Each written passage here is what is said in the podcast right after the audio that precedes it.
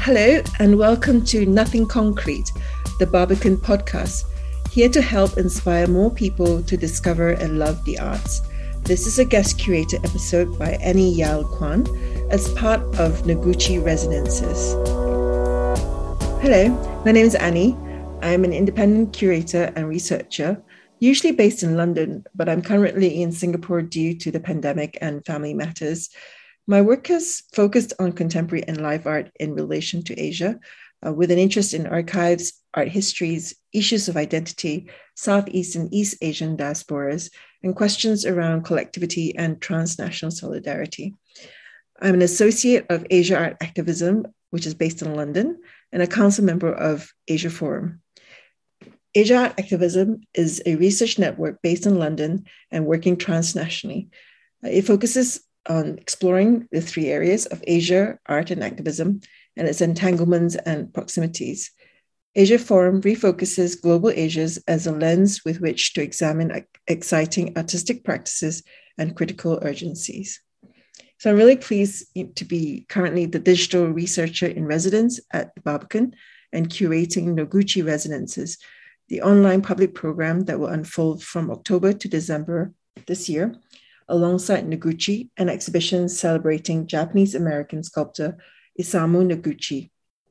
The residency has been an interesting opportunity to reflect and respond to Noguchi's artistic legacy, his transnational lived experiences, his voluntary incarceration at Poston, one of the Japanese American internment camps during World War II, and the questions raised around his identity, positionality, and transnational and global perspectives on community and solidarity. So today I'm really pleased to have with me Professors Marcy Kwon and Ming Tiampo, and fellow curator and researcher Mika Maruyama, who are joining in from around the world. Marcy, I believe you're in the west coast of USA, and Ming, you're in Rome, and Mika, you're still in Japan. So thank you for making time to join with me uh, and being here despite the stretch across multiple time zones. So maybe as a way to kick us off, um, if you could please each explain a little bit about your practice, uh, which would give us some context from where you work, and then perhaps then share with us your encounter with and perspective on Noguchi as an artist and person. Um, perhaps Marcy, if you could please do the honors.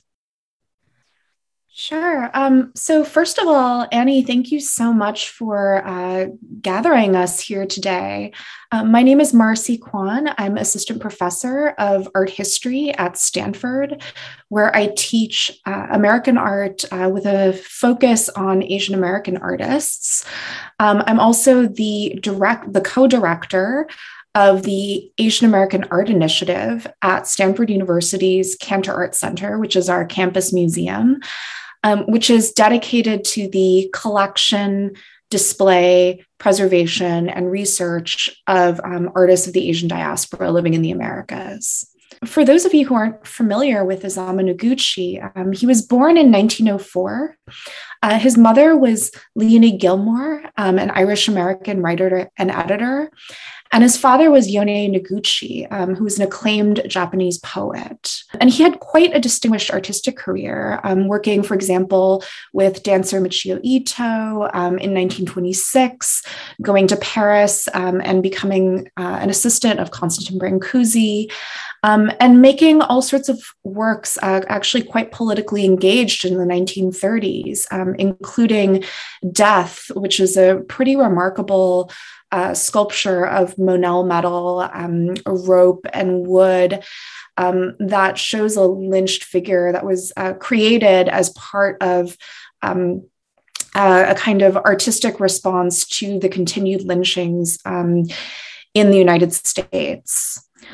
One of the key moments in Noguchi's life um, is when he was voluntarily incarcerated in Poston, Arizona in 1942. Um, and this brings us to the kind of larger story of Japanese incarceration um, by the United States during World War II. Um, after the bombing of Pearl Harbor, um, Franklin Delano Roosevelt, then the president of the United States, signed Executive Order 9066 as a response to the kind of fear that Japanese people or people of Japanese descent living in the United States would somehow aid the war efforts um, of Japan.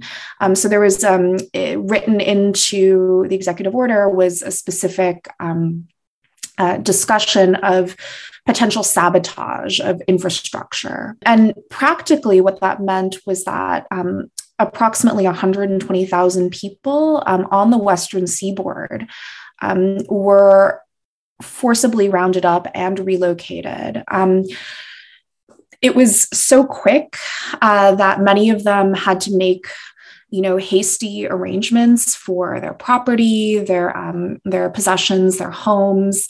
Um, you know very famously they could bring um, only what they carried um, into uh, first assembly centers, which were, um, you know, the infrastructure required to house um, and incarcerate so many people um, so quickly, was being built right after the executive order. And so they were actually transferred first to these assembly centers, which were often located um, on racetracks because they had stalls for horses that families lived in, um, and then were located to one of 10 uh, permanent incarceration camps um, across the United States. So Noguchi, um, who is living on the eastern uh, seaboard at this moment was actually not subject to Executive Order 9066. It was people only within um, a kind of designated geographic zone. Um, but he met with John Collier, who's then the head of the Bureau of Indian Affairs, which was heavily involved um, in um, this incarceration effort because um, a lot of the land um, they had was, you know, that they quote unquote managed um, through a project of native reservations um, was actually the site of many of these incarceration camps because there wasn't a lot of infrastructure around. And he persuaded um, Noguchi to actually enter the incarceration camp um, at Poston um, in order to try to ameliorate the lives of uh, the people there and also, um, you know, create work, you know, potentially um, uh, kind of landscape uh, designs and things of that sort. So when he's in the camps, uh, he works on various things, um, including, um, in fact, a portrait bust of the actress Ginger Rogers. Um, but he quickly finds that his kind of idealistic intentions of entering the camps um, are coming up against a really brutal reality of, of what it's like to be incarcerated. Um, you know, he talks about both the material effects of this, of, um, you know, he was promised um, as much kind of material as he wanted in order to build and create. Um, obviously, that was much harder to come by there. And actually, uh, his turn to wood um, at this moment as um, a chosen artistic medium is coming from what he can actually salvage from the camp's uh, environment around him. But he's also, I think, um, acutely aware of the psychological effects. He talks about this sense of being kind of frozen in time in the camps where um, the rest of the world is kind of passing by around him. I want to make sure uh, to say that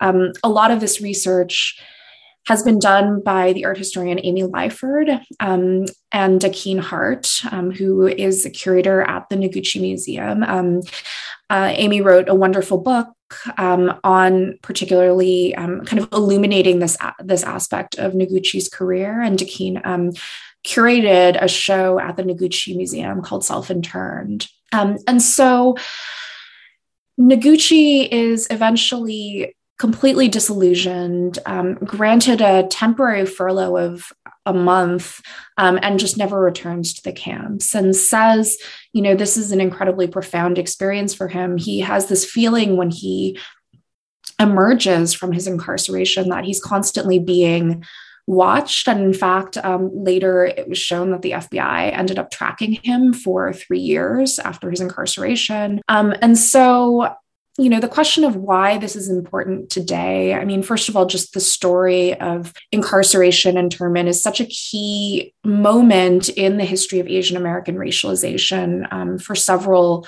reasons. You know, one, this notion of, um, of a kind of foreign agent, and it shows how geopolitical events are entwined with um, things that are considered more domestic, such as racialization. Um, it also, you know, um, helps us understand a bit about the complexities of different ethnicities and cultural backgrounds in relation to these geopolitical events. Um, there were actually propaganda images that were published um, during the war that were um, teaching quote unquote people how to distinguish between a Japanese person and a Chinese person, or um, an enemy alien, or an ally. Um, and um, I think that it is also just, you know, a story and a reminder of um, the depredations of the American government. Just as the Chinese Exclusion Act in 1882 was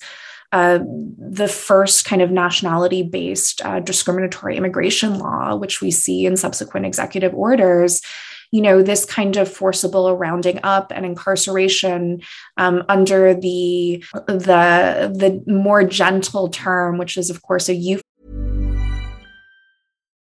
Millions of people have lost weight with personalized plans from noom like evan who can't stand salads and still lost 50 pounds. Salads generally for most people are the easy button right for me, that wasn't an option. I never really was a salad guy. That's just not who I am. But Noom worked for me. Get your personalized plan today at Noom.com. Real Noom user compensated to provide their story. In four weeks, the typical Noom user can expect to lose one to two pounds per week. Individual results may vary. Planning for your next trip? Elevate your travel style with Quince. Quince has all the jet setting essentials you'll want for your next getaway, like European linen premium luggage options, buttery soft Italian leather bags, and so much more. And it's all priced at 50 to 80% less than similar brands. Plus, Quince only works with factories that use safe and ethical manufacturing practices. Pack your bags with high-quality essentials you'll be wearing for vacations to come with Quince. Go to quince.com slash trip for free shipping and 365-day returns. Euphemism of internment um, is still happening um, in the United States. Thank you so much, Marcy. Thank you for that wonderful introduction and gives us such a good overview and summary of, um, in a way, the context in which Noguchi was working and why he made that decision, perhaps to enter the camps. And there was just a few things you said that also sort of triggered thoughts in my mind. Was that I think one point you made was it the internment of the Japanese Americans all happened very quickly um, you know, from the point of time that there was a decision and an executive order, and then it just happened. And I think that sometimes um, I think it's something worth thinking about because um, sometimes we think that things move very slowly, but for some reason, when um, there's a kind of hostile uh, governmental act, it's actually very quick, and so therefore there isn't actually really um, a, the opportunity to respond as a community to really consider what's going on. So I think that's something that is um, very sobering. Um, I think the other thing also that you mentioned was it's so interesting. You said that they were doing this kind of propaganda around how do you distinguish between a Chinese and Japanese person. But of course, um, that's not even actually possible to some degree because, of course, the famous um, incident in 1982 was exactly about that, right? With Victor Chin's murder, um, because I think he's Chinese American, but he was mistaken for a Japanese, and there was a lot of anger um, because of the success of the Japanese car industry, which led to a car factory um, being closed down, I believe, in Chicago, and the, and therefore um, two disgruntled employees um, basically uh, beat him up and, and he was beaten to death, which is really horrific when we start to think about how um, these kind of broader geopolitical entanglements get played out in a kind of reality uh, in terms of like social everyday life. Um, maybe right now, if I just kind of turn to you, Ming, um, perhaps if you could introduce yourself and, and um, we can hear a little from your perspective as well.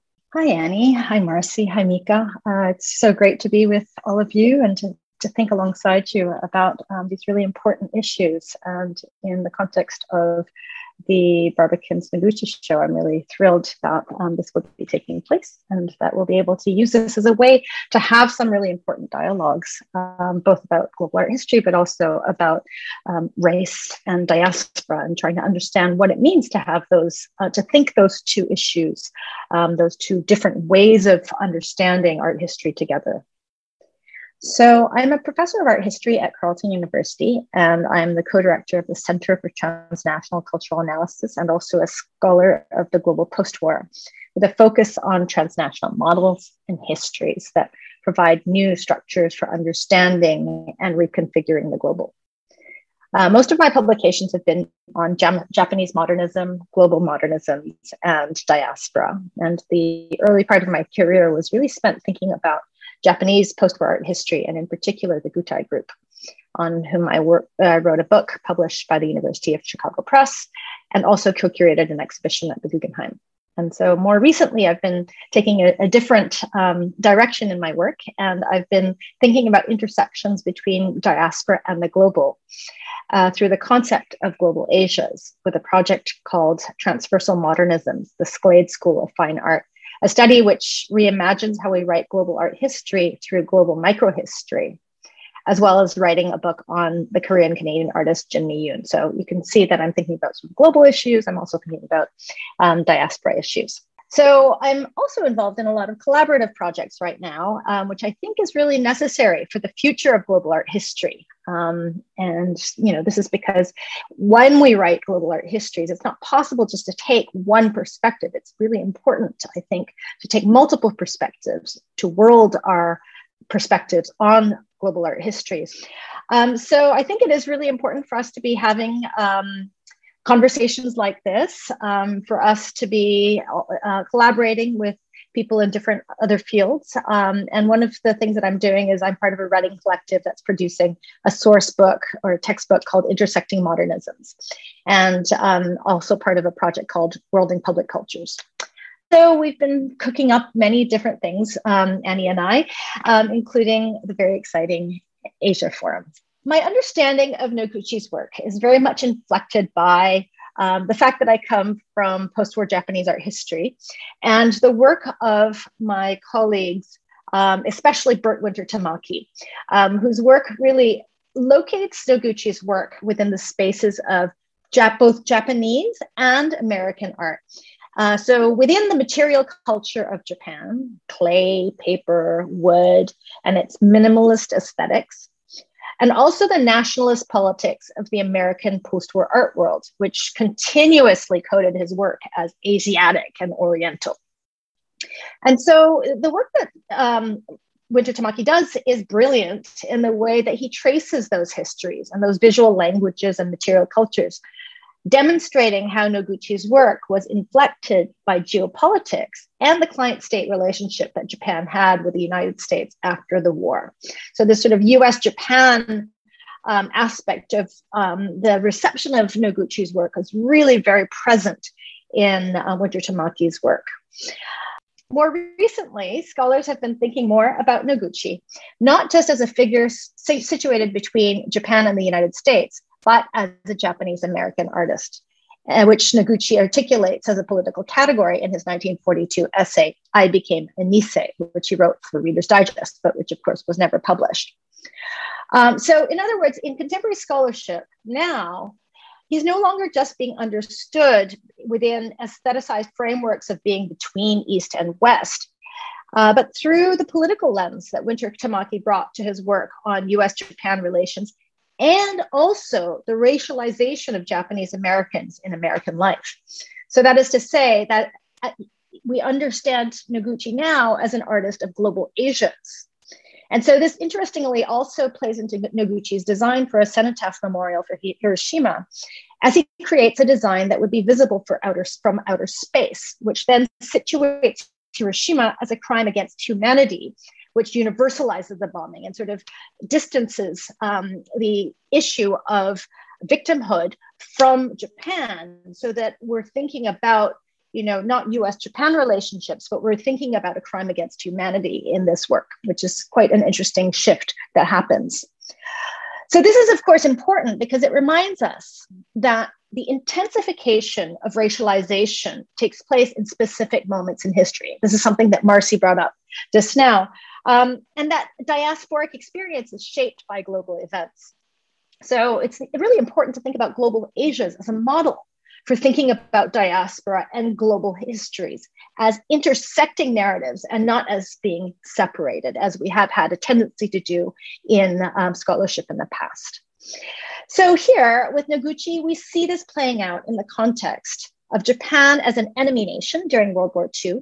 But of course, it also makes me think of the racialization of Arab diasporas in the context of 9 11 and the racialization of East Asians in the context of COVID 19. And these are really important flashpoints to remember so that we understand that this isn't just a faraway history that can be forgotten, but really something that continues to be really relevant to experience today.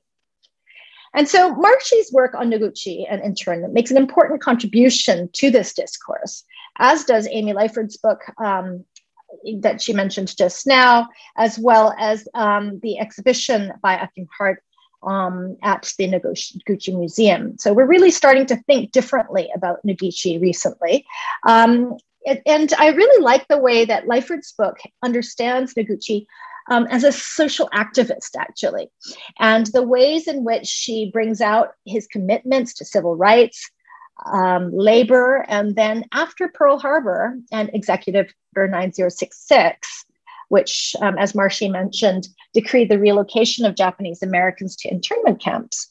Um, she begins to understand Noguchi as addressing Japanese American and specifically Nisei or second generation Japanese politics. So, in reading um, Noguchi's I Became a Nisei, a few issues emerge for me that are extremely resonant for us today. And the most urgent issue, which I will address today, is really the question of how does he become Nisei, which is a process that is for him both gradual, um, in that he writes about how he had a haunting sense of unreality, of not quite belonging, which drove him to seek answers among the Nisei, and also, it's quite locatable. Um, he, the first time he heard of Nisei um, as a community was when he received uh, the Yamamoto Award for Nisei Achievement in 1940, which then connected him with a group of Nisei from Hawaii. And then the second time when he started to think about Nisei as an identity was after Pearl Harbor, when he felt his face suddenly connected to theirs. And he writes, but it was only after December 7th when I again found myself upon the shores of the Pacific that I actively came to associate myself with the Nisei in any way. I sought them out in Los Angeles and in San Francisco out of re- realization of their special misfortune. I wished to help. I also wished to know the people who, because of war, I had suddenly become a part. So here we get at the core of Asian diasporic racialization, be it in the United States, Canada, Australia, Britain, and especially Europe, where I'm living now in Italy, which is that any claims to belonging or to homing are so fragile and are easily disrupted by geopolitical events. So I'd like for us to think a little bit about what the rise of anti Asian hate in the context of COVID 19 tells us about diasporic citizenship. And the ugly phrase that unfortunately we've probably all heard go back to where you came from. And if that place is where you are and have been for generations, what does that actually mean? In the case of settler colonial countries like the United States, Canada, and Australia, that phrase becomes even more problematic as assumptions of white belonging are themselves premised upon indigenous dispossession, which we can see in the case of the Poston internment camps, which were built on inter- indigenous land. So here, you know, we have this really um, difficult tension um, of entangled histories that we really need to sort of dis- disentangle and understand as intersecting um, oppressions. So I think in the case of Noguchi, we are seeing an artist who used the critical potential of racialization as a site of empathy and of solidarity, both in terms of his voluntary internment, but also in terms of his larger social justice agenda. And the incredible 1934 work that Marcy, you already mentioned, um, entitled Death, Lynched Figure, which addressed the problems of lynchings of African Americans in the American South. Thanks, Ming. Thank you for that. Um, thank you for your insights. I mean, there are certain things that you've said there that really kind of struck home, especially when you said, um, go back to where you come from. You know, as someone who's lived in the UK for a couple of decades now, I won't say exactly how long, um, it's very interesting this question of how many years do you stay in a place before you're allowed to think of it as home? You know, even now, I think um, if you're on a long term visa, you still have to prove that you have the right to work or that have the right to reside.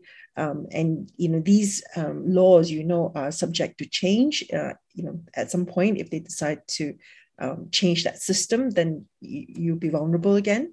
And it, it's very interesting as well, I suppose, when um, for specific communities, especially diaspora communities, where migrations are intergenerational and this it's happened through, you know, maybe an ancestor moving from China at some point or some other country at some point, and you've got these layers, then you know what is that process of indigenizing? Like how does one relate to land? How does one make a home in relation to land?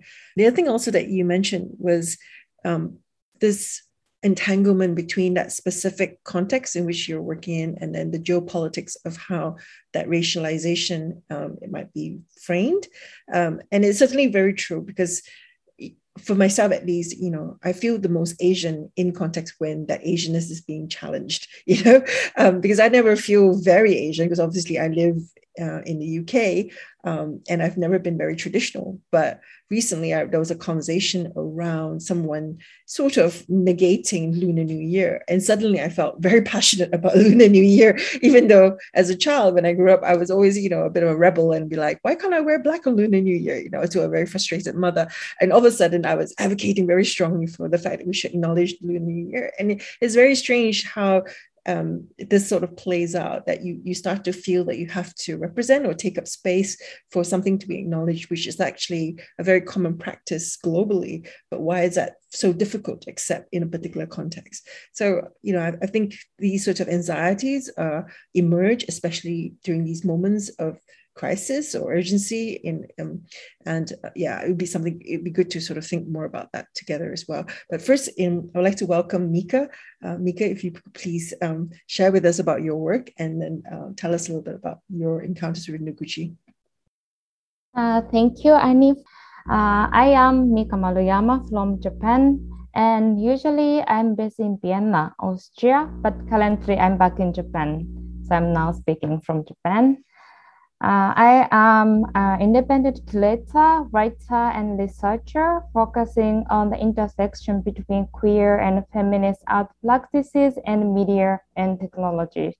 But my practices ranges from curating and gym making to collaborative artistic practices with interest in transcultural practices and counter narratives that subversive normativity.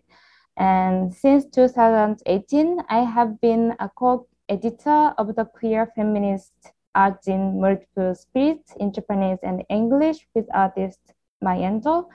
And I'm also an active member of the Vienna-based artist collective Mai Ling. Uh, Mai Ling is basically an artist collective, but also functioning as a platform of contemporary art uh, uh, contemporary Asian art culture, especially in German speaking countries, with a focus on queer and feminist positions to share and exchange experiences of racism, sexism, and homophobia, especially against Asian women's body. So uh, it is very challenging for me to talk about Noguchi and his work and narratives in relation to my practice but I believe that reflecting his transnational lived experiences is important in order to discuss issues of identity and belongings as Asian living outside of Asian countries. And as a Japanese person doing art practice, this kind of this talk triggers the difficulties how we narrate his artistic legacy and history and we should also ask a question about which historical narratives should be discussed from which perspectives in the present day.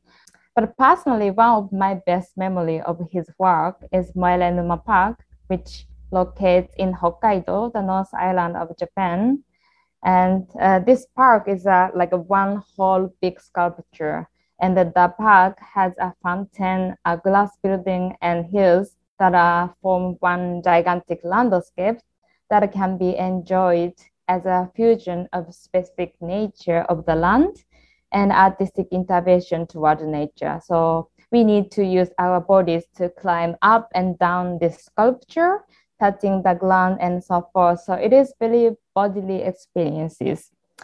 Uh, I think uh, as Min talked about intersectional aspects of how his work as seen and also the current tendency of leading of his works and practices. But in, in general, in Japan, Noguchi is highly respected as an artist and designer who bridged the traditional the Japanese culture and spiritual aspect of the culture and modernism. And most of the time, he has been related with issues of identity as Japanese American, and therefore his narrative is always produced with his unique philosophy between West and East and his strong wish for peace because of his experiences studying between Japan and the US, especially during the World War II. Yet, if we are talking about transnational or trans-Asian solidarity, narratives around Noguchi in Japan seem to focus on only a US-Japan trajectory and of course, it is very male dominated narratives. And for me, they are lacking different perspectives to reflect other experiences of the world and the, and the Japanese commitment to violence toward other Asian countries that are more complex than this Japan and US relationship. Yet, ironically, his proposal for a memorial monument for the Hiroshima Peace Mon- uh, Memorial Park was rejected because his proposal is too abstract. And some people say that because he is a Japanese American. So this is really like a difficult. In some point, he is really appreciated, but at the same time, people see him as a non-Japanese artist. So as a Japanese person based in Vienna, uh, based in Europe, I have certain experiences that is closer in some ways with other Asian diasporas. That is what Noguchi might have faced in his life. But at the same time, I also have to confront Japaneseness and its history that I, I carry with my body and culture. So sometimes I can speak as just a person, but sometimes I am forced to speak as a Japanese, and sometimes I became an Asian, and sometimes I had to talk as a gender person. So constantly, I feel that the positionality and identity are changing depending on what I'm talking and whom I'm speaking to, eh, or who is talking with. So, for example, when I am talk, uh, I am working with other Asian diaspora or Asian immigrants within the artist collective Mai Ling in Vienna, I'm really aware that each of us has different positions and backgrounds and homes, and we never can say we are the same Asian descent. And our experiences and personalities are different depending on nation, class, gender or sexualities, and also depend on their relation to colonial and imperial inheritance in contemporary society. But at the same time, it is still important to build solidarity in terms of how we can survive and support each other against narrowed categorization or racism against Asian in, in Europe and globally.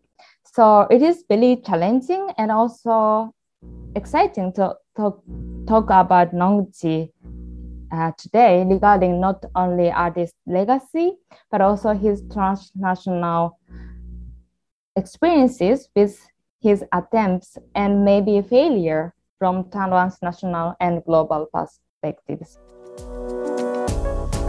Thank you so much, Mika. Um, I think that's really interesting as well, what you were saying there about how, in some way, being this uh, of a hybrid positionality.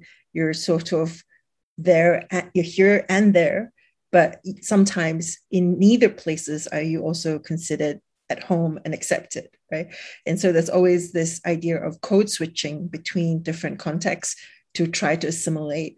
And I think earlier, um, used the word agent as well. And so sometimes you are playing this sort of double agent, uh, not necessarily politically, but you are always um, translating and mistranslating sometimes. And there's like slippages of meaning between different contexts that you are negotiating. Um, and, you know, sometimes as a, as a person, um, I, I find it playful sometimes, but also very tiring um, because of the amount of work you have to do to um, have your aesthetic appreciated or your uh, context understood. I think the other thing also that's really interesting is that um, when you're t- talking about how we need to be very careful. On one hand, when we say Asian community, um, it speaks quite hopefully, perhaps to a sort of strength in numbers of solidarity. Um, you know, that is a, shared experience, as as we were talking earlier about not being able to always differentiate between different uh, Asian communities just by sight. But at the same time, we don't want to eradicate um, the differences between different cultural contexts or languages or lived experiences. And I think that's really interesting because um, recently, I think I was had a conversation with someone where um, I think with reference, uh, I think they were implying because I was working with uh, Asia art activism, they were saying, "Oh, well, you know, you just work with one community."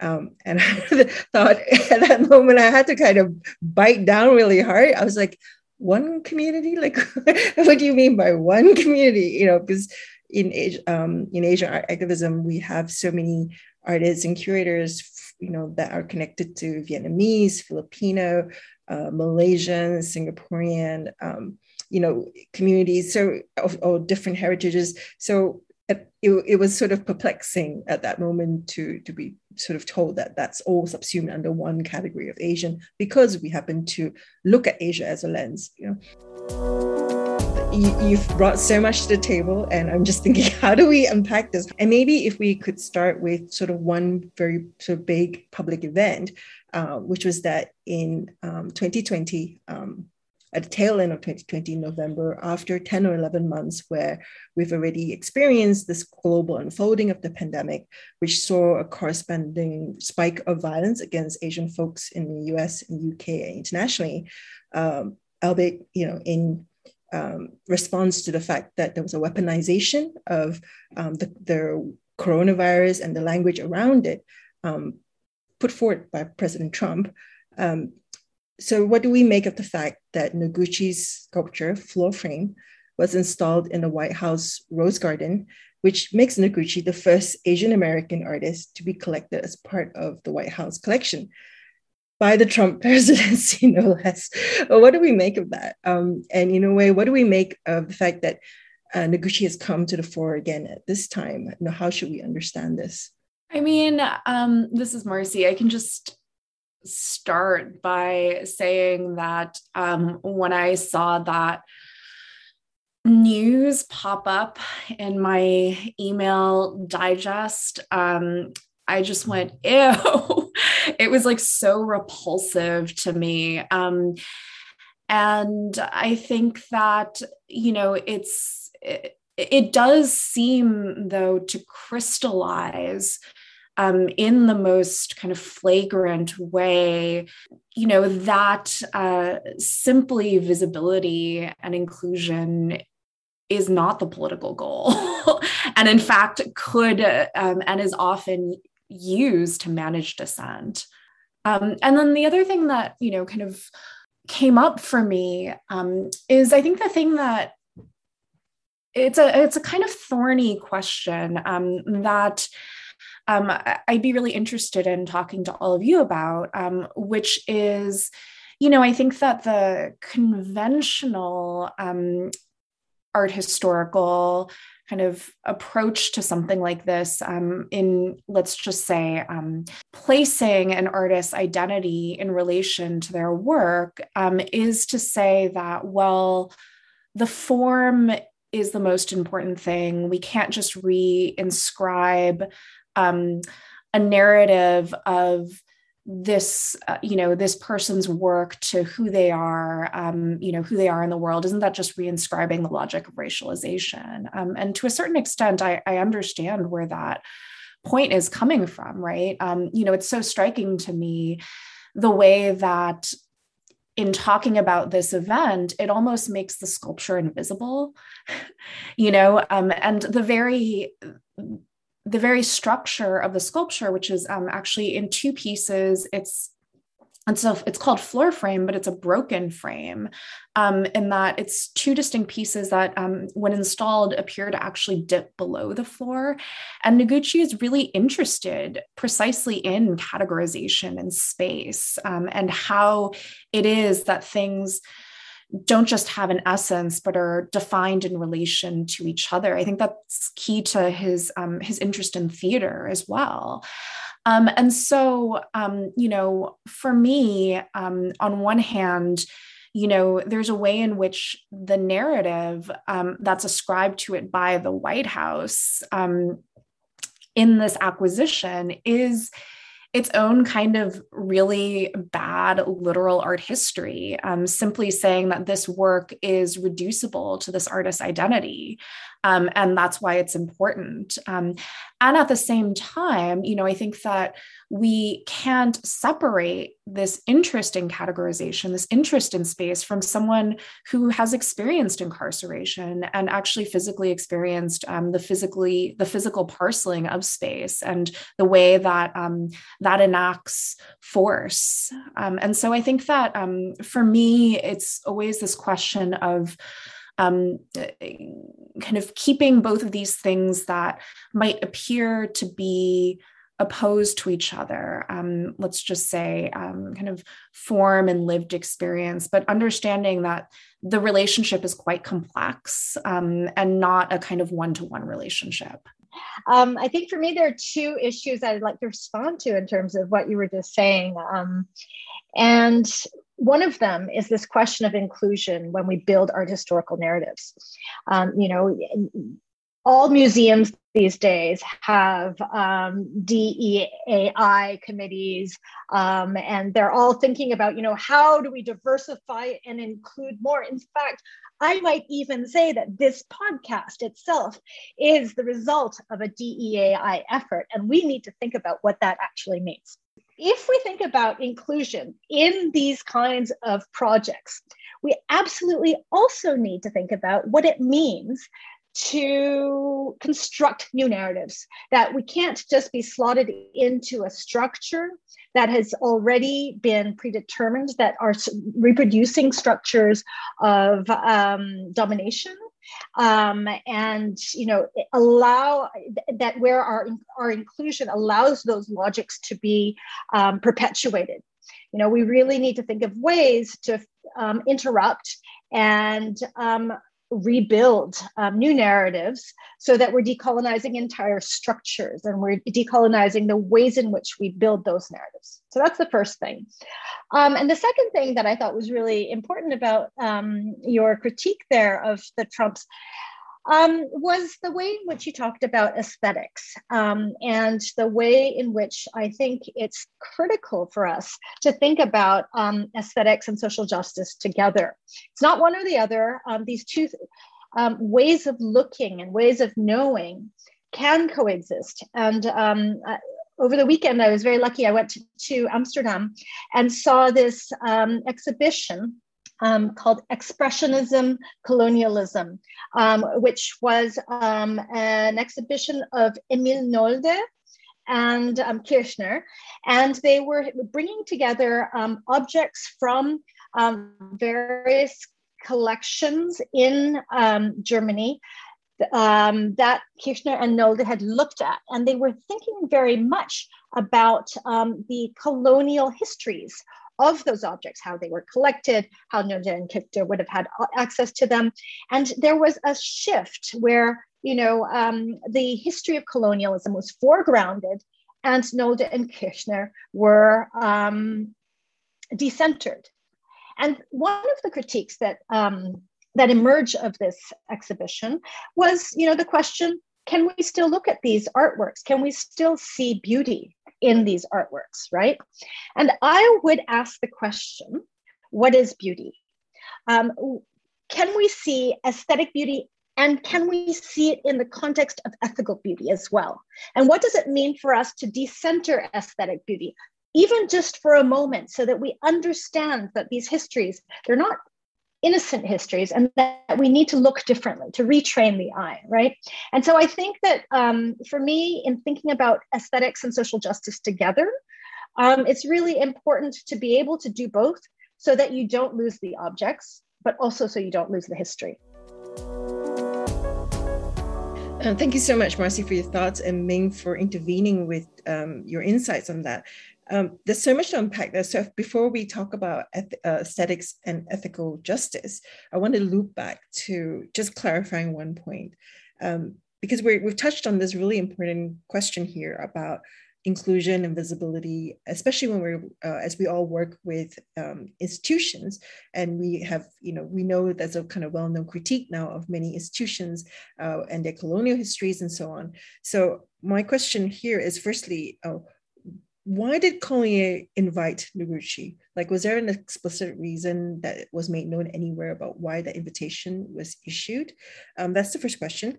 And I guess the second thing about thinking about working with institutions, uh, I think, you know, there's always this difficulty because for practitioners uh, like myself, and I'm sure Mika, you, you experience this as well, is that often, uh, you know, there, the invitations come as opportunities. And especially when you're an independent practitioner, um, the opportunities are precious because you know they're a way of um, making your voice heard or like um, surfacing certain narratives around experiences. Um, but at the same time, then there are questions around, you know, what is representation if it becomes exploitation, right? So, uh, what is the point of self-exploiting just to be visible? Um, and so it raises questions around, I think, what also Noguchi experienced, which was his lack of resources, the fact that he didn't receive the support, even though he was invited to take up that role. So he wasn't supported in fulfilling the, the mission that he was invited to take up. So I find that really interesting, this uh, conundrum of why he was invited in the first place if they were not going to support him. The history of arts in the camps um, I think there's still a lot of work to be done in terms of research. But one thing um, to know is that a lot of the artistic programs were government run. Um, and it was to occupy people's time. And this is not the same as um, can or programs run by people like Chiura Obata. Chiura Obata ran artistic programs um, for kind of his fellow um, prisoners. Um, but the government, um, you know, and all of these government agencies, one have this kind of philosophy of arts as a form of improvement um, and that's coming from um, the philosophy of people like of pragmatist philosophers like John Dewey. Um, but also, they were putting people to work, um, for example, making camouflage nets for the war effort. Um, so that's one thing is the way in which arts were actually functioning in the camps um, feels like a really important future direction of research. So, in terms of this other question, which um, I would actually love to hear Mika respond to, because you've already, in some ways, articulated it so so beautifully. Um, but I guess I just say that I think a lot about this sentence that Anne Cheng wrote in, in The Melancholy of Race um, that identity is the grounds upon which both discrimination and progress are made and it's like what do we do with that? Yeah it's it's really challenging things but maybe i maybe i can talk why i'm also doing this Mai Ling uh, artist collective. And usually today of course i'm talking as a member but usually we are working like active as anonymously. So like uh, people not really knowing who are in Mai Ling artist collective because we thought this all the time, you know, like constantly we are categorized as Asian, Japanese, whatever, or, you know, female, trans, whatever. And it's really like tricky things for any uh, artist and any curators who has different background based in Europe, for example, because this difference, of course, as a kind of one one from one perspective it is advantage because we have some different voice that kind of showing diversity in the white society. But at the same time we are also doing the different things not only talking about our identity. That's why we kind of decided to fund Mai Ling Collective because one person voice is not enough and therefore, collective voice is really important because this is not talking about me or like one person identity, but we are talking how these race and gender categories has been have been constructed within this structure. So, and then I think this is both in society, like general, and also the art institution is the same. So like we are kind of all the time playing with this game, or I don't know, like uh, I we should say game or not because it's really like violence sometimes so like it should not be the game. But we are playing with this uh, kind of problem that okay we need uh, we have to uh, make our voice visible but at the same time we also have to hide ourselves in some points and then for example Édouard Glissant is quite uh, important difference for example because he is talking about uh, uh, you know non uh, because the white subject is transparent. So that's why we need to like sometimes don't need to explain everything what we are doing. So so this is for me like kind of strategy that in some point we have to open the door to kind of to in order to construct new narrative for ourselves but at the same time we also hide ourselves in some point I like it that you used the word game there um, because obviously I think a lot of us are now watching Squid Game, which um, popular cultural reference there. But um, and I suppose that also comes to mind to some degree because when we think about visibility and inclusion, you know, uh, we're thinking also about competition to some degree, and and there's a kind of scarcity mindset of being like exceptional in order to be included in the canon, uh, in order for you to be validated by uh, a mainstream institution to be allowed to do work within that institution or to be seen in that institution, and so there are these kind of interesting um, tensions between being seen and being valued, um, and therefore uh, the work is being allowed to be supported to be made, and so on. So I just wanted to go back to another point that Ming you made about how when we're working with institutions, and I sometimes wonder if it's almost inevitable that we will have these moments of working with institutions. Um, so what then are the strategies uh, of interruption as you were suggesting? Or how do we change the landscape or change the game plan if we are going to take up these uh, challenges?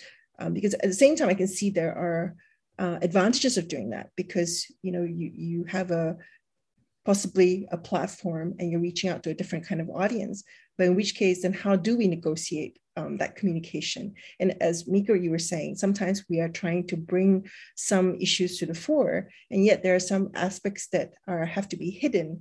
Um, and I also think that's really interesting from a, a, a project I was working on recently, where um, because the artist was working in such a different cultural context with multiple migratory experiences, um, the institution I was working with felt nervous that the audience would not understand uh, what was that experience. And so it was very interesting, this process of how they were asking for a lot of information in order to nail down exactly what this uh, multiple migrations that his family, the artist's family experienced.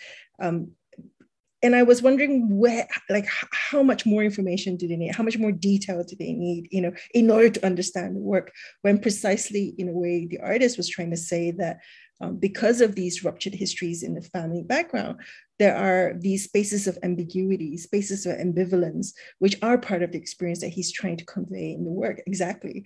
Um, but yet there was a real need by the institution to pin down exactly what this work means, you know, and that makes me, of course, think of Glissant's piece, you know, about the right to opacity, that um, even though I am a racialized subject in some contexts, is, is not necessarily my burden to have to explain everything to you either, uh, which can't be done anyway in reality. So I just wonder whether you um, you would like to comment on, anyone would like to comment on that.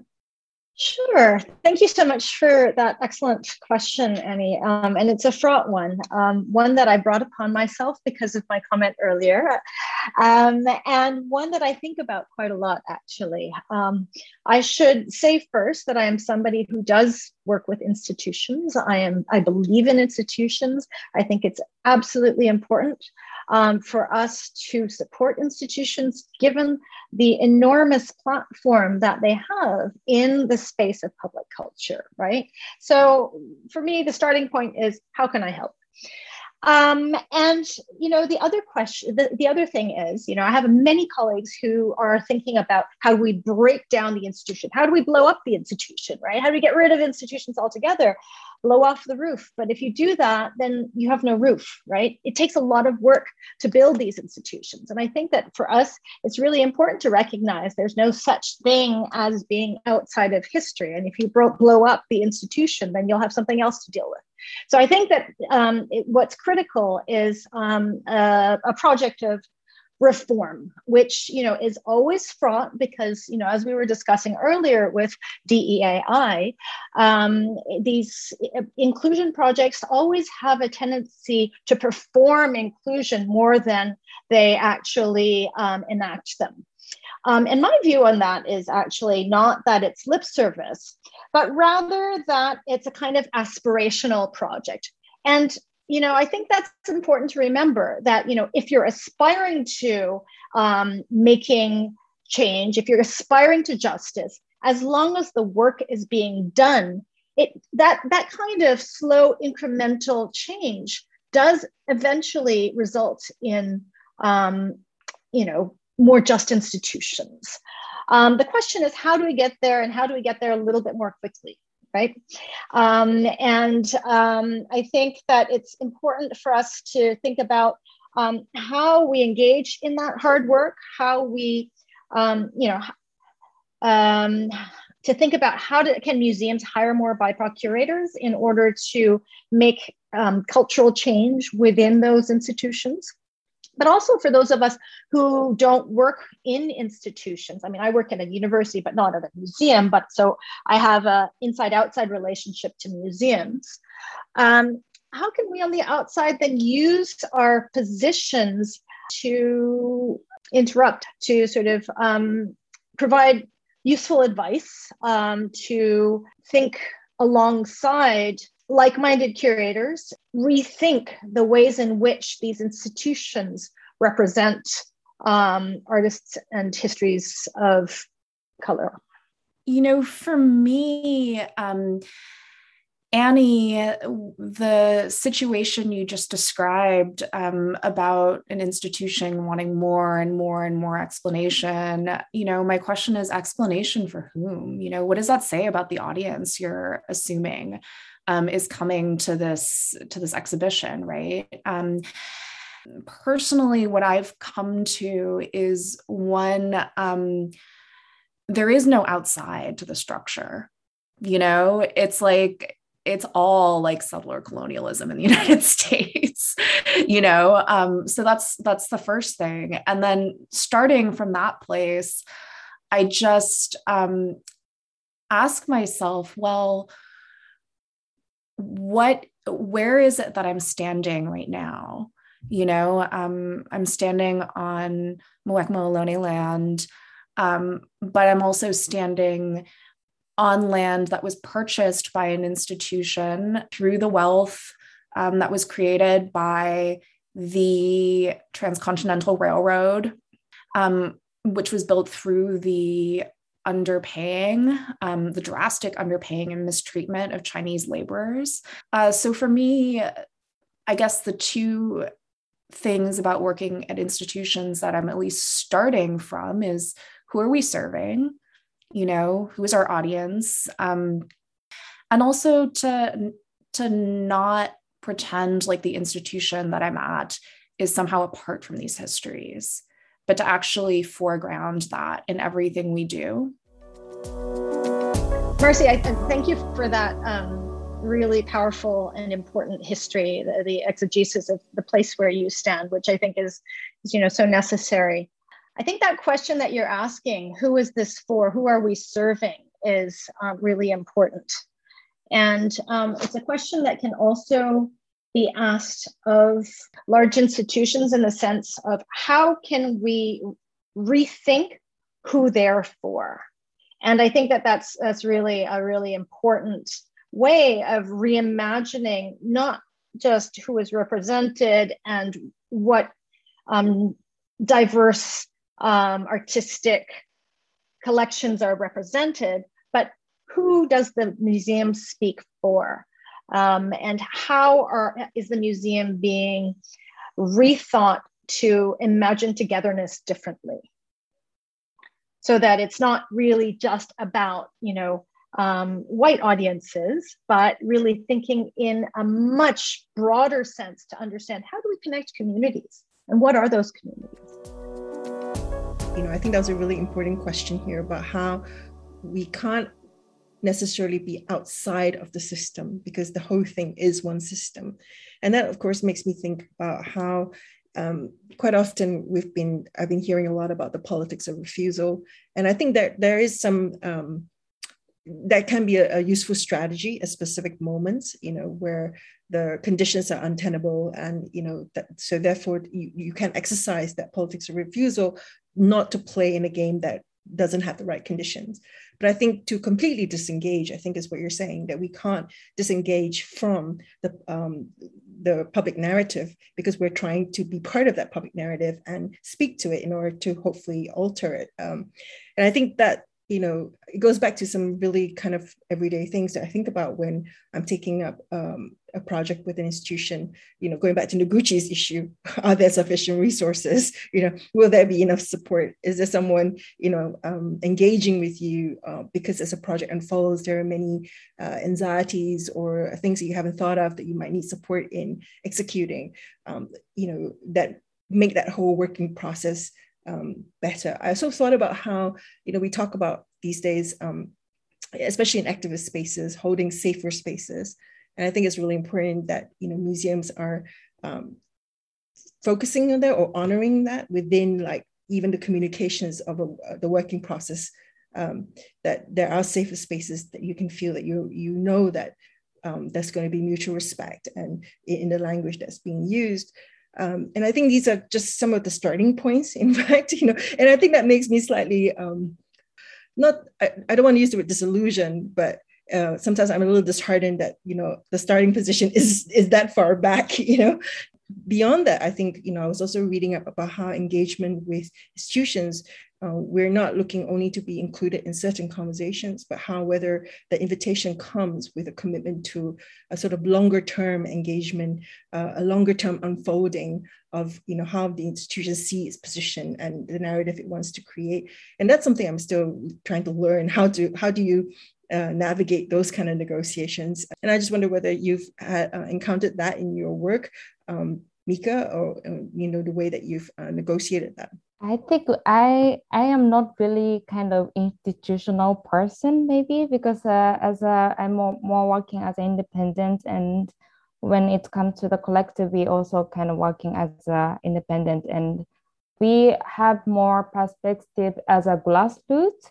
Or more kind of focusing on the community building because I think this is the most important thing that as a artist collective who are focusing on Asian diaspora because we don't have any narrative first of all we have to kind of make like form the community that we really can speak what we want to say because all the time you know being alone talking just about this you know uh, the the problem people just say like okay it's not important and then you are the only one who are saying, saying. but it's with the collective voices i think this is also like how we change and uh, we kind of founded the collective in 2019. And since then, we have been kind of uh, doing different projects. And you know sometimes in art museum and sometimes art kind of artistic land space and also the public space. So like we have different uh, audiences. And also like a, for me the most important thing is that uh, how we how the audience applauds to us for example in in the museum of course nobody applauds to us but in in a smaller space we sometimes can talk each other and then public space it's really interesting for me uh, for me and for us especially since uh, we have social networking service, for example, Instagram.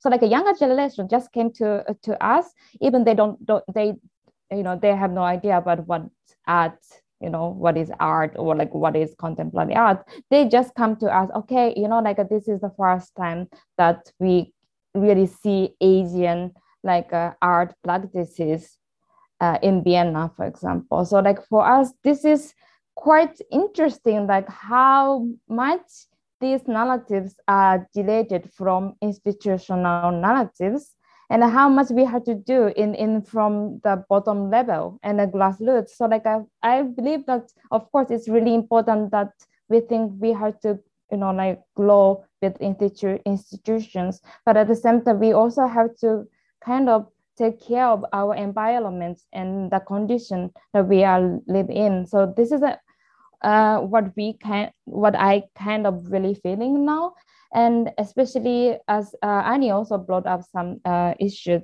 since the corona happened. Ironically like we of course we are visible because of course we are the only only or like you know a few voices in austria or in german speaking country to, talking about asian racism.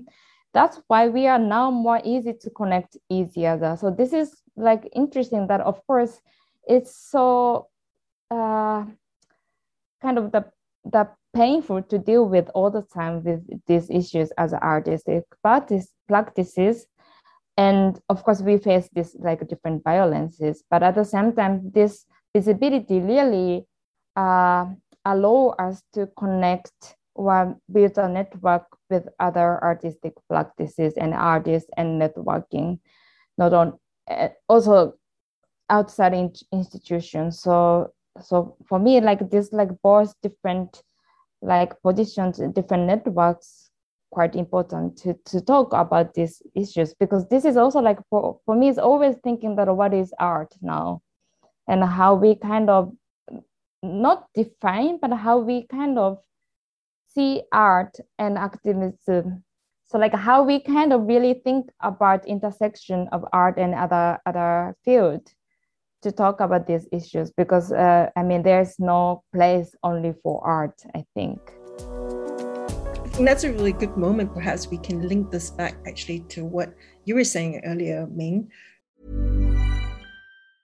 Mom deserves the best, and there's no better place to shop for Mother's Day than Whole Foods Market. They're your destination for unbeatable savings, from premium gifts to show-stopping flowers and irresistible desserts. Start by saving 33% with Prime on all body care and candles. Then get a 15-stem bunch of tulips for just $9.99 each with Prime. Round out Mom's menu with festive rosé, irresistible berry chantilly cake, and more special treats. Come celebrate Mother's Day at Whole Foods Market.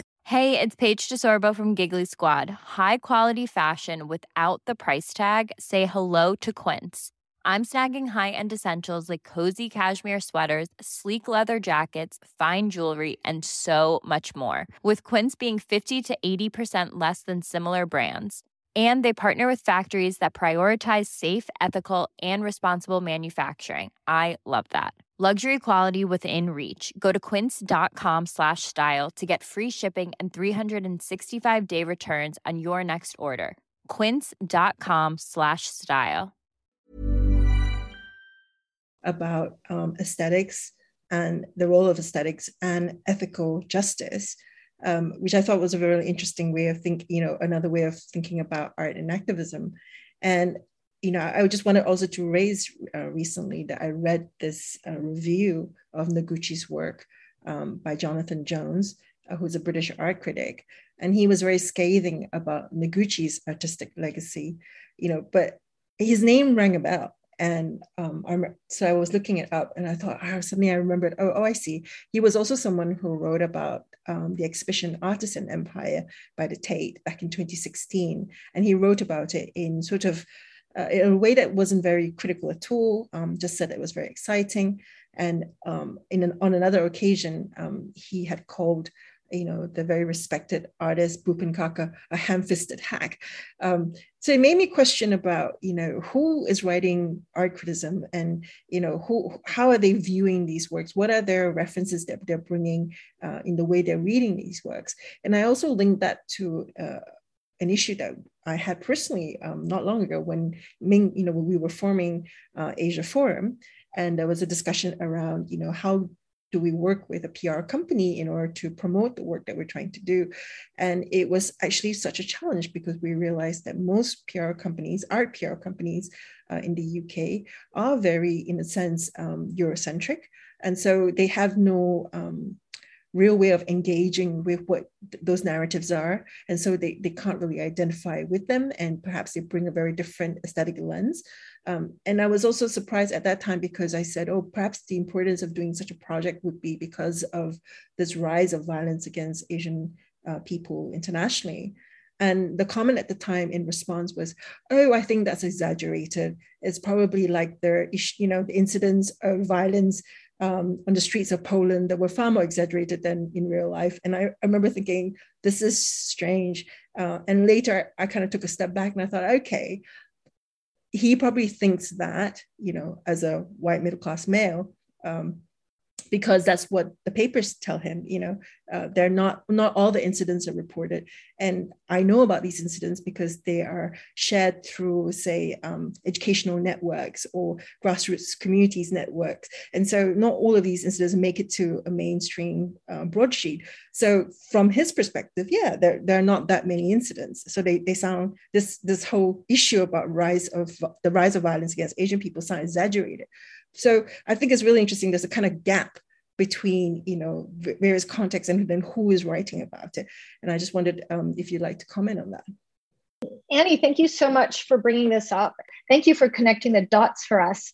Um, for of Jonathan Jones's review of Artist and Empire, as well as his review of Bhupen Khakhar. I think it's really important for us to look at these three reviews together and to understand um, what he's doing there and to show us the importance of thinking about the role of art criticism in um, creating public narratives as a kind of public storytelling that um, cr- changes the way that the general public will think about culture and who is a legitimate cultural producer and who is not a legitimate cultural producer.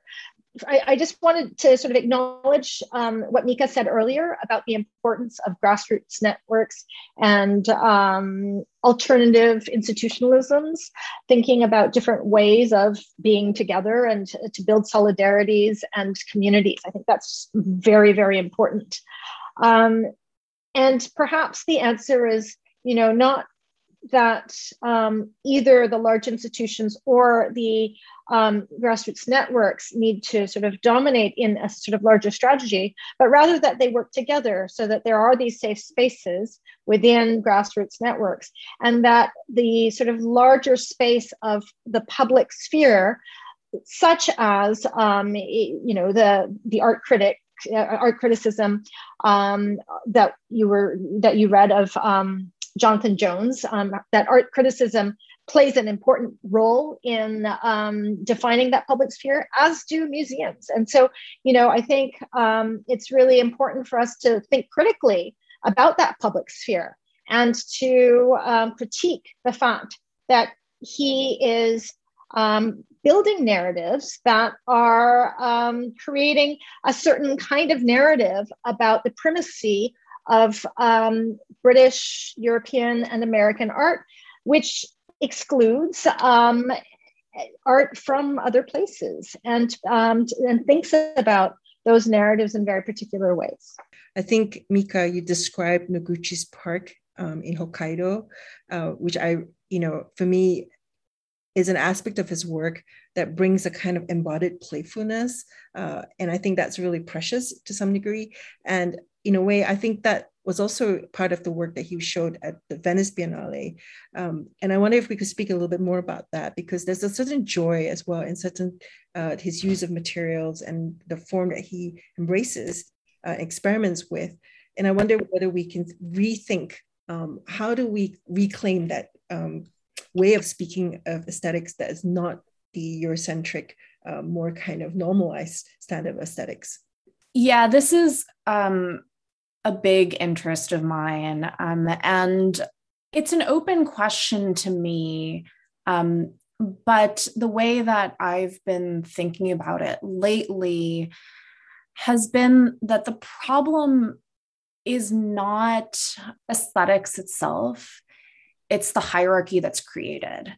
Um, and it's it's hierarchy you know um, it's the sense that something is beautiful therefore it is just you know um, as opposed to there being multiple systems and structures of evaluation um, none of which none, not one has any kind of primacy so the problem with with a museum or with with art criticism more generally you know is that um, it's embedded in this structure of value making and distinction right? Um, that is as as i think ming really um, like brilliantly elucidated you know like brings certain types of um, aesthetics or practices to the fore.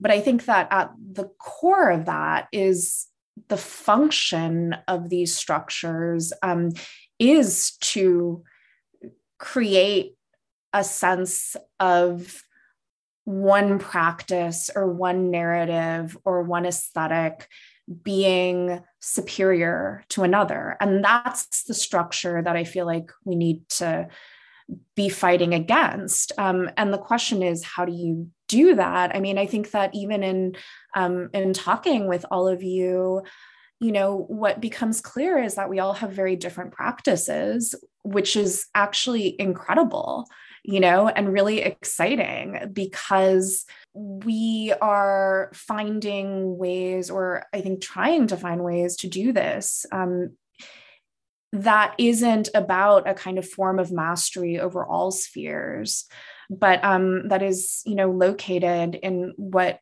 we're able to do. And that's the that's the emphasis on collaboration mika that you were talking about. So i guess i guess that for me like it's not about like destroying a museum, but trying to put the museum on par with um, those kinds of local collectives, Mika, that you're talking about, as both being crucial arbiters, um, and you know, not like saying this critic has all the power in the world, but being like, no, like this is just one voice among many.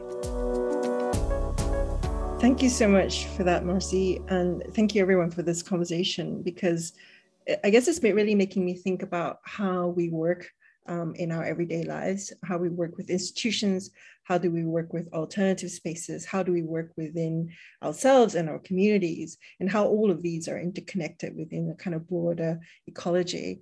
Um, and I guess it's making me also think of, you know, I, I, this phrase uh, we've been really talking about within AA, Asian joy um, because the last two years, you know, the narratives have been so dominated by grief uh, and loss, which uh, you know has been experienced on a global scale, of course. Um, but in some way, you know, we're finding moments of respite by um, our shared um, happiness in some you know, for example, in food, you know, for example, uh, perhaps in pop cultural references. Um, and these moments are really precious. But I think when I think about radical joy, you know, it also makes me think of the wonderful um, text that you wrote, Ming, uh, which has always inspired me since I read it, um, which I would love to read if that's okay, just a small little paragraph, because it makes me think, because I, you know, often as curators, we use this word radical a lot, like radical this and that, you know, but what does that really mean? Um, and so this text uh, is a challenge, I think, to, to uh, have a more expansive idea of what radicality might mean. So just to read from your text, um, it says, To be radical is to think beyond the disciplinary logics of art history, rooted in 18th century nationalism, nation building, the creation of national collections, national archives, and even the logics of national competition enshrined in large scale biennales. It is to imagine new scales of analysis, to seek new ways of building art histories, to find new connections and resonances, and to imagine new structures of affiliation it is to find new modalities that enable us to read archives against the grain and to understand their absences in order to tell stories that have been suppressed, forgotten, or never imagined to have existed.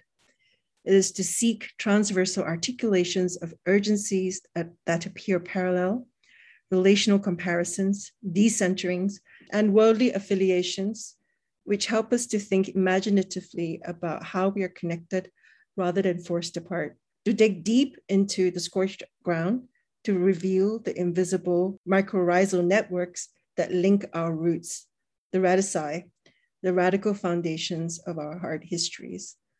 And I think maybe that, you know, you know I find that so encouraging um, that it requires us to dig really deep uh, into ourselves and into the work that we do um, as a kind of self-reflexivity and questioning like why do we do something? How do we do something? You know and what is the impact of what we do? I don't know. I, I think i might want to say a little bit about um, this passage that you just read which was in some senses um, a call to think about radicality not as being at the forefront of a struggle but as a kind of rootedness that thinks relationally about how we place ourselves vis-a-vis um, our interlocutors.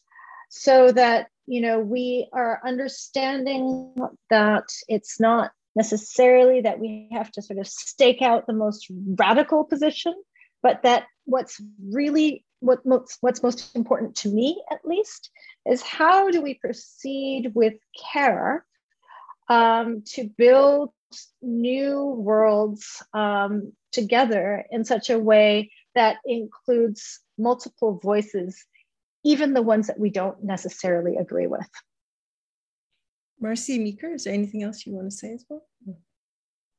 I think this is really like beautiful that uh, Min said now because I think sometimes we also have to accept our ugly feeling that this you know like of course being kind of sometimes competitive but at the same time we care about ourselves but at the same time you know like other people. So like uh, this it's not just one you know like a bit you know clear feeling or emotion but we all the time complex and, and things. And then i think always this is of course in everyday life but at the same time art is all all about this kind of accepting these kind of difficult situations and negotiating and also like acknowledging which kind of power relation we have now. So i think i, I really like kind of also like re- reflect what i'm doing and also how we kind of position in in this kind of these narratives. Yeah.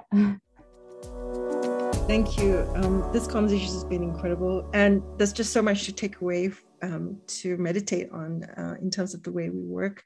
And i really liked also um, Ming, uh, you reminding us that you know is about digging deep and digging into our rootedness which of course is really one of those conundrums for the migrant right? How do we gain ground? How do we grow roots? You know how do we relate to land? Uh, so so much there again to think about in that image um, so I want to thank you again, um, my guests today, uh, Professors Marcy Kwon and Ming Tiampo, and my fellow curator, Mika Maruyama. So thank you for joining me uh, from across the world at all hours.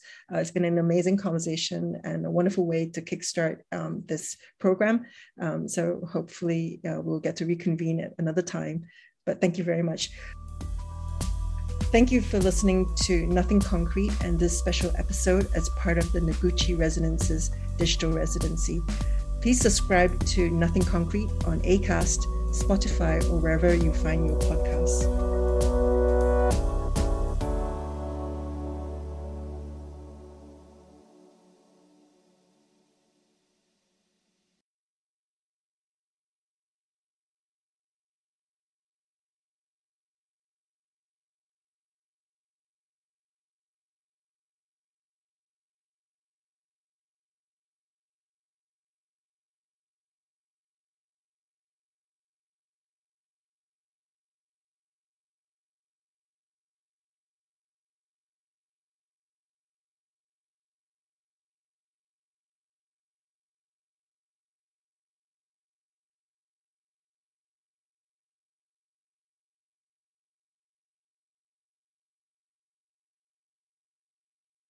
So I really want to thank uh, you for being here today.